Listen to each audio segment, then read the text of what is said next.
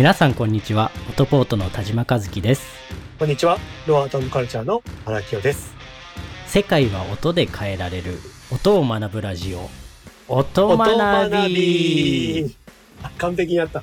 ということではい。よろしくお願いしおます願いします。今回今回あの初めてはい。ズーム収録ということで、そうです。はい、初めてだから。いや、なんかいいですよ。なんかこう、ちょっとずれたりして出てるいくんですちょっとずれ、れてますよねなんか ちょっとずれますね。やっぱそれも面白いけど。うん最初の音学びちょっと難しかったですけど難しかったですね。なんか顔見ながら。合ってんのかどうなのか はいあ、田島さんいいですか？今回。はい。実は記念すべきはい20回目です。あおめでとうございますおめでとうございます。そっか20回目かいや、今回もうね、実ははい20回目なんです。ええあんま重刻みでいかないような気もするんですけど 20回目そうですねあの一応、おはいめでたいですねめでたいこんだけめでたい20回も続いてるわけですからもう1000回ぐらいね行きたい1000なと回ぐらい。はい。確かに、思ってそのぐらいけ。どもおわかりました。はい。ちょっとうってなってる はいじゃあこ1000回今回もはい、はい。はい。やっていきましょうやっていきましょう。今日ちょっとあの、お話ししたいのが、演奏家とか、音楽家とか、家はいはい。演奏家、音楽家っていうの、まあ、アーティストももちろんそうですし、文豪もそうです。もちろん音楽だけじゃなくて、ものを作る人たちいると思うんですけど、はいそれたちってどんな一日過ごしてんだろうな？その日っていうのはそう。まあな朝何時に起きてそうそうそうそう。あ磨くかどうするかみたいな多分歯は磨いてる。あの、あ どうするかじゃない。そうそうそうそう。そうそうか。な、何が、その、やっぱり彼らの一番大事な部分なのかとか、うん。あの、僕も田島さんも普通の仕事ではないと思うので、はい。ちょっと変わったタイプの人間だとして、あの、変な習慣だったりとか、はい。変ななんか持論みたいなのが絶対あるはずで、ああ、なるほど。その、アーティスティックなまあまあ一面そうですね。生活の中でのっていう感じですかね。そうそう。結局なんかそういうものが、その人、あ、だって生まれた時全員一緒なのに、はい。その人がアーティストになる人もいれば、はい。もちろんなんか、全然ホワイトカラー、ブルーカラー、いろいろあると思うんですけど、はい。まあ人生決まるわけっていうか自分で決めるわけじゃないですか。自分が決めてるのがあれですけど。はい。でもそれって結構環境をすごく大事なのかな。逆に言ったらその環境を自分で作り込めば、はい。やっぱりそういうところに少しでも近づけるのかなみたいな。うん、なるほど。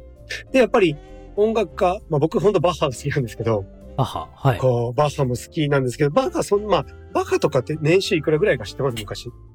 え？ーバッハの年収？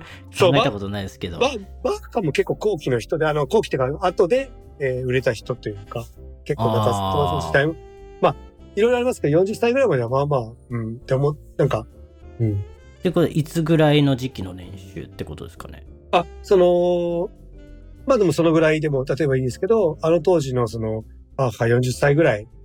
で40めちゃくちゃ歳、、めちゃくちゃ子供いますよね、あの人。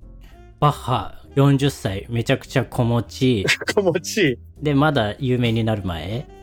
まあ、ちょっと有名ですけど、ちょっと有名。うんで年もまだ収400万ぐらいにして。ぱ、すごいとこ行きますね。あ、でも、300万ぐらい。ああ、まあ、これも一応、会ったこともないし、うん。記事で読むだけというか、そのいろんな好きだからただ読んでるだけなんですけど、はい。ただそんなぐらい？でも当時の300万からしたら、高い方なんですかね低い方いやあ、でもね、当時からしてもそんなに高くないよっていうはい。記事を読んで、あ、そう、そうなんだって、あの、まあ、だ、だいぶ前ですよね。結構子供の時に読んで、あ、そうなんだって思った記憶があったんですけど、ということで、まあ音楽家の、まあ、その時代の地位みたいな、うん。地位がまあそのぐらいの、まあ、程度と言いますか。そうそうそう。そういうことっていうイメージですよね。そうですね。た、多分その当時そんなにこう、全員が知る人ではないというか、うん。うん、やっぱりリリースしてデデータで音楽を録音して、それがみんなに聴ける状態を作れるわけじゃないので、はい。生の演奏だけになるのでやっぱ限られるとは思うんですけどね。うん。なんか今の現代でも売れない音楽家とは付き合うなみたいな 聞いたりするじゃないですか。はい。はい。夢はあるけど金がねえみたいな。でも昔からでもそうなんですかね。一発売れれば。ねえ、まあ、その、うん、そう。あちなみにバッハあれですね、19人男の子がいて、19人？いやあ、ごめんなさい、間違えた。11人男の子がいて、はい。9人女性がいた。本当かな、これ？あ、男の子、子供がいて、で、奥さん奥さんが？いや、奥さんはおそらく一人だと思うんですけど、ああ、そういうことか。そう、あの、11人男、はい。9人女性、要は20人子供がいた。へえ。すごいっすね。はい。で、その、で、その40代の頃に、あの、年収300万だったみたいな、本当ですか？みたいな。でも、そのバッハの一日を考えると、はい。まあ当時は子育てね、はい。バッハがイクメンだったかどうかわかんないですけど、はい。でも結構忙しいと思うんですよね、子供をそれだけいると。そうですよね、多分。で、日中は何してたかっていう話ですよね。そうです、そうです。で、そう、バッハは一回ちょっと、なんですけど、あの、この癖が強い人たちで、そのまたベートーベンっていう人がいて、はい。ベートーベン知ってます？あの、一日なんか、コーヒー飲むのに、60粒自分で数えて、あ、豆を？豆を。おで、それを行って飲む。かなり神経質っすね。やっぱな、なんなんでしょうね、この。そうなんやそう、そんなものがあって、その、ぱりこう有名音楽家もそうですけど、そういう人の一日ってやっぱ面白いなってちょっと思った話を今日ちょっとしたいなと思ったんですけど、はい。はい。なんかやっぱり、自分もそうなんですけど、昔はちょっとこう結構夜型で、はい。夜こういろんなこうものをやってたんですけど、どっちかって言ったら朝の方が、はい。あの、ものづくりがしやすいというか、はい。例えば人間ってこう、インプットがあって、何かを見て自分の中に入ってきて、それを持って、えークリエイティブをアウトプットすると思うんですけど、はい。はい。なんか、昔はなんか夜やってたんですよ、アウトプット。はい。こう、寝ずに作ったりとかみたいな。はい。ただ、それよりも、あの、その有名な音楽家もそうだし、芸術家は、結局みんな結構朝やってるんだなーっていうのはちょっとあって、うん。よく言うと、例えばその、朝に、まあ、早起きをして、で、はいまあ、音楽を作ったり、まあ、楽譜書いたり、執筆活動をしたりして、で、お昼はご飯を食べて、で、また執筆活動するんですけど、そこから昼の散歩をしたりとかはい。して、3時か4時ぐらいで仕事辞めるんですよ。えー、で、そこからは友達と会ったりとかして、あの、まあ、カフェに行ってコーヒー飲んだりとか、うん。で、あとは、あの、お家に人を呼んで、ご飯を一緒に食べたり、お酒を飲んだりとかして、語り合うみたいな。うんはい。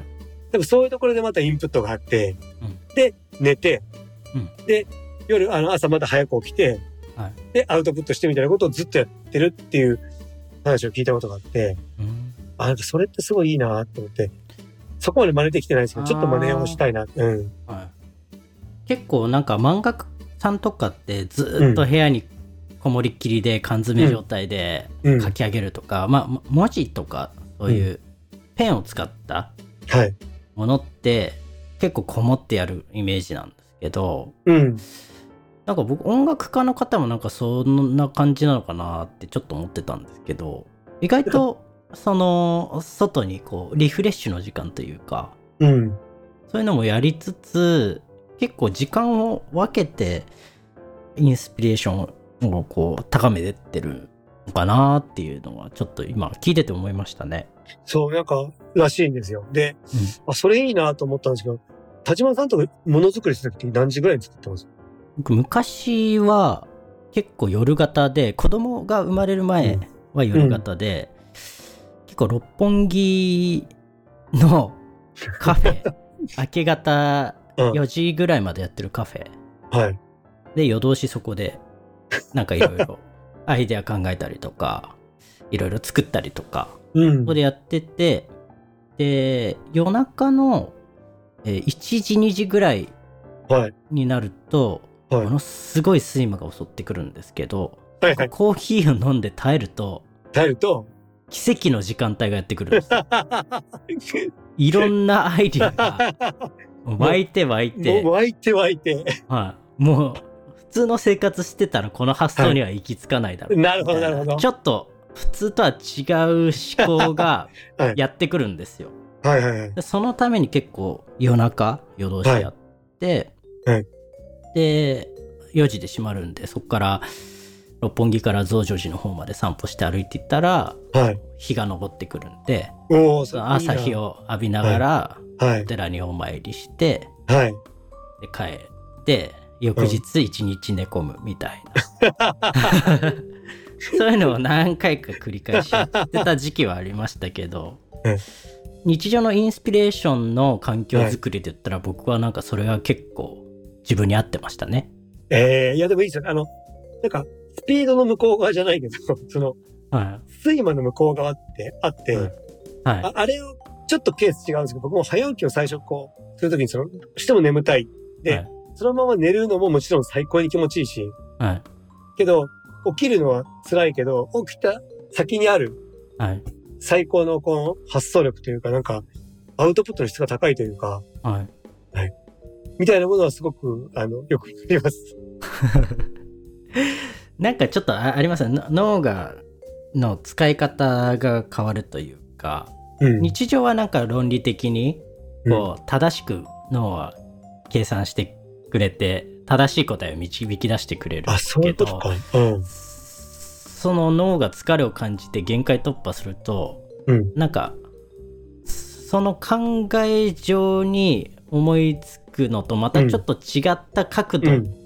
の発想にうん。こう行き着くんですよね。うん。うん。うん。正しい計算じゃなくてちょっと外れたうん。思考うん。がポッと、まあ、脳の疲れからかなんかわかんないですけど こう思いついたりするんでやっぱ午前中とその夜中のはい脳の使い方っていうのは、はい。なんか体感的に違う感じはしますね。ええー、すごい。うん、今の話聞いてると、よ夜もなんか良さそうですね。なんか面白そう。ちょっと超えていく感じは。そうっすね僕、そのなんか一回眠いんですけどその後あのアドレナリンがバーッと出てくるんですよね。はいはいはい。でそれがなんか、まあ、明け方の奇跡って呼んでるんですけど僕は その時間帯をそれは結構非日常というかうん。なんかすげえ他人と違うことをやってるぜみたいな。感覚に陥りますね。すごい。だから田島さんは、夜のその、睡魔を超えて、ダーって行った上で明け方の奇跡じゃないですか。はい。僕は早起きして明け方の奇跡だから、多分同じ時間帯でやってるんですよ。そうかもしんないです。うんそうそうかもしんない。ただアプローチが違いますね。うん。寝てから行く人と、そう僕早起きできないから。そう、そのずっと起き切ってそこまで そうけそう起き切ってね。そう 夜型の人はもう起き切る方に振り切ってもいいかもしれないですね。朝起きれないんで。いや、でも結構夜型憧れますけど、なんかなんか、こう、ちょっと憧れますけど、なんかそこまでなんかね、最近、どんどんどんどん、睡魔が、ああ。ただ体には良くないって思いますよ。すごい免疫下がると思います。なんか、その、有名音楽家の一日の話でもう一個あるんですけど、睡眠時間で何時間ぐらいとってます？僕は10時間ぐらい、ちょっと待って、ちょっとね、はい、取りすぎちゃって、10時間。僕すごいとってますね。結構長く寝るタイプです。めちゃくちゃ長く起きてて、めちゃくちゃ長く寝る人です。そうですね。あの振れ振れ幅、はい。めっちゃ起きてる時は翌日寝込むんですよ。はいはいはい。翌日使い物にならない。取り戻す。翌日で取りに戻す。取り戻す。というイメージですねあ、でも10時間はすごいですね。うん昨日も多分昼寝もしたんでうん12時間ぐらい寝てたんじゃないですか、ね、半分寝てな。あの、す、素晴らしいですね。いやでね、多分ね、これなんでかなっていう話したいんですけど、はいえーモーツァルト、ベートーベン、えーあたりとか、チャイコフスキーあたりとか見てると、だいたい平均4時間ぐらいですよ。ああ短いですねそう、でも昔の人って、そもそもなんかこう、うわかんないですけど、うん今より自然に近いところにいて、うんもう少しストレスが少なくて、わからないです。うんな、何かしらやっぱりこう、うん、良くて、ど結構そのぐらいでいけるのか、4時間。で、昔はその、ショートスリーパーがいいって言われてたのか、はい今とかだったら平均6時間、ないし8時間寝るとか、睡眠の質の話とかってなってきたりとか、時間じゃなくて質だとかっていろんな言い方があると思うんですけど、はい。そう。ん目短いですね、見てると。そうですね。今と昔を比べると、まあ想像ですけども、うんなんか、電子的なこう刺激のストレスは多分少なくて、人ですよね。間的なストレスの方が多かったような気がするんで。非人道的なことも多かったりとか。うん。でもその脳にこう与える、脳をトランス化させるような刺激、うん。光の電子的な刺激っていうのは少ないような気がするんで、うん。なんかそこは一個脳への影響としてはうん。なんかある気はしますね。そうですよね。うん。なんかモーツァルトとベートーベンとかって起きる時間一緒なんですよね。ええ6時。まあ国が違うからですけど、まあ、なんか自然と共に生きて、で、寝る時間はちょっと遅いかもですけど、はい。やってるのかとか、うん。うん。ベートーベンすごい早いみたいで9時半ぐらいに寝てるとか、うんうん。モーツァルトは12時超えてるんですかね。か、でもやっぱり誰が、誰が朝、朝の時間っていうのは大事なんですかね？やっぱり。そうのでもあアーティスティックな、こう、クリエイティブなことを考えるのって、そう、そうですよね、多分。日が昇り始めるぐらいの時間。うん。結局なんか音楽家の人は結構なんか自然と共に生きるのが多分結構作る側はいいんでしょうね。うん。リズムとかはね、多分おそらくうん。なんかそんなこと思いましたね。なるほどね。はい。まあちょっと過去の偉人に習ってですね、はい。もうちょっと早起きやってみようかな。明け方の奇跡。明け方の奇跡。明け方の奇跡 をやっぱり跡。はい。やりたいんで。はい。だからちょっと早く起きて。うん。でも僕一番いいの5時台くらいなんですよ。うん5時台が本当にパフォーマンス出るなって、なんか、はいなんとなく意識があって、はい。起きてからだいたい30分後、もしくは1時間後ぐらいが一番うん。乗ってくるんで、はい。そう考えるとやっぱ4時半ぐらいに起きて、はい。5時まで持っていけるか、もしくは5時半ぐらいからスタートするかぐらいの。はい。はい。そんな感じでやってます。はい。じゃあまあちょっと参考になったかどうかわかんないですけど。うん、ならないと思うんですけど。そんな感じでいいですかね、今回は。はい、大丈夫です。はい。では今回も番組をお聞きいただきありがとうございました。お相手はオトポオトポートの田島和樹と ロアートカルチャーの荒木でした。